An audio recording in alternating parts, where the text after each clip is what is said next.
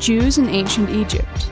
An article by Stephen O. Smoot, John Gee, Kerry Muhlestein, and John S. Thompson. Published in BYU Studies Quarterly, Volume 61, Issue 4.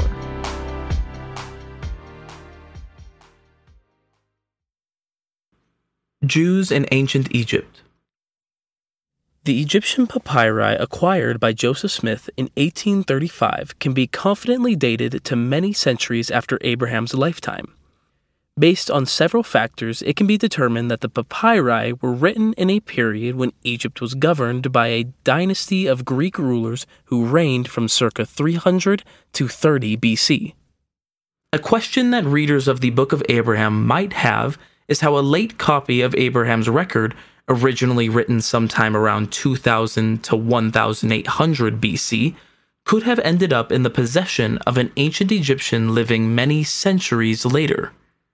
One plausible scenario is that Abraham's descendants, ancient Israelites, transmitted the text over the centuries by copying it through succeeding generations, in the same way that the books of the Bible were written and copied over many centuries. But the Book of Abraham, as translated by Joseph Smith, is said to have been preserved on Egyptian papyri recovered from the catacombs of Egypt. See Book of Abraham heading. If Abraham's descendants transmitted his record, how did it end up in Egypt? In fact, there is ample evidence that groups of ancient Israelites and other Semitic peoples migrated into Egypt over the course of many centuries taking with them their culture, religious practices, and sacred texts. Quote, Abraham himself was in Egypt, as was his great grandson Joseph, and all of his Israelite descendants for hundreds of years thereafter.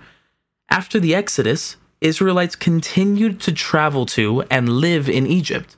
After the Babylonian destruction of Jerusalem, large groups of Jews settled in Egypt and created long standing and thriving communities.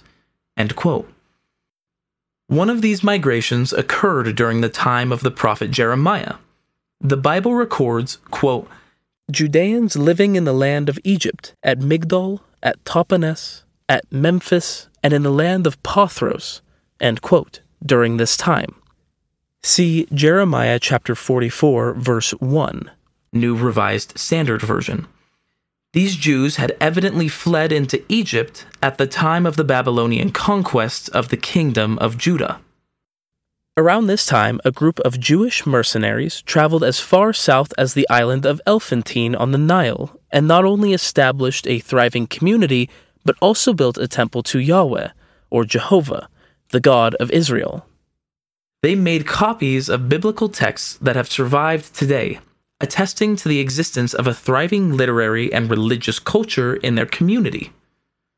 During the Greco Roman period of Egyptian history, circa 330 BC through AD 400, ancient Jews built communities in many parts of Egypt.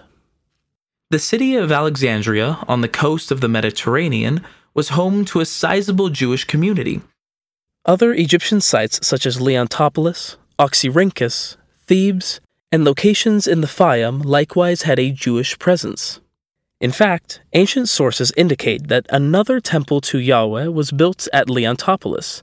Synagogues were likewise built at Alexandria and at sites in the Fayum. Evidence from surviving textual sources confirms that Jewish names, including names such as Solomon, Aaron, Abraham, and Samuel, proliferated throughout Egypt. Summarizing this evidence, one scholar wrote how, besides the Greeks, Jews were the most numerous group of foreigners living in Egypt during this time. There is also clear evidence that these Egyptian Jews copied their sacred texts and even composed new texts while they lived in Egypt. The Old Testament was translated into Greek in Alexandria during this time, and stories about Abraham and other biblical figures circulated among Jews living both inside and outside of Egypt. As has been noted, quote, the Jews who had been coming into Egypt brought with them their oral and written stories. Esteem for Abraham and stories about him were part of Jewish identity and culture, regardless of where they lived, but it was perhaps especially prominent in Egypt, where Abraham himself had spent some time. End quote. So, even though Abraham would have written his record many centuries earlier, there is plenty of historical evidence to suggest a plausible way in which those writings could have been transmitted into Egypt at any point over the course of many centuries. About the authors Stephen O. Smoot is a doctoral student in Semitic and Egyptian languages and literature at the Catholic University of America. He previously earned a master's degree from the University of Toronto in Near and Middle Eastern civilizations, with a concentration in Egyptology, and bachelor's degrees from Brigham Young University in Ancient Near Eastern Studies, with a concentration in Hebrew Bible and German Studies.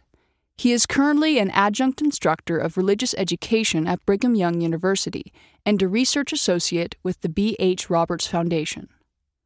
John Gee is the William Bill Gay Research Professor in the Department of Asian and Near Eastern Languages at Brigham Young University.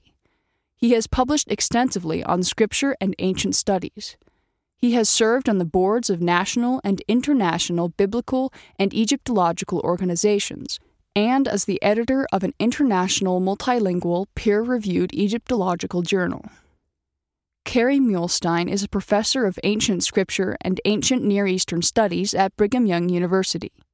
He received his bachelor's degree from BYU in psychology with a Hebrew minor. He received an MA in ancient Near Eastern studies from BYU and a PhD from UCLA in Egyptology. His first full time appointment was a joint position in religion and history at BYU Hawaii. He is the director of the BYU Egypt Excavation Project.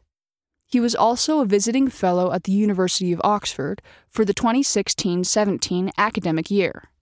He has served as the chairman of a national committee for the American Research Center in Egypt and serves on their research supporting member council. He is the senior vice president of the Society for the Study of Egyptian Antiquities and has served as president. He has published and researched on Egyptological topics and Book of Abraham topics for over two decades. John S. Thompson obtained his BA and MA in Ancient Near Eastern Studies, Hebrew Bible, from BYU and UC Berkeley, respectively, and completed a PhD in Egyptology at the University of Pennsylvania.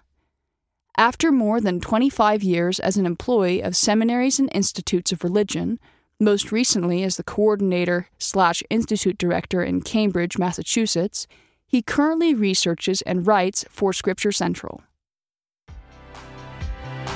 This is an audio production of BYU Studies Quarterly, read for you by Jared Kamau and Emily Wells. BYU Studies publishes scholarly insights informed by the restored gospel of Jesus Christ.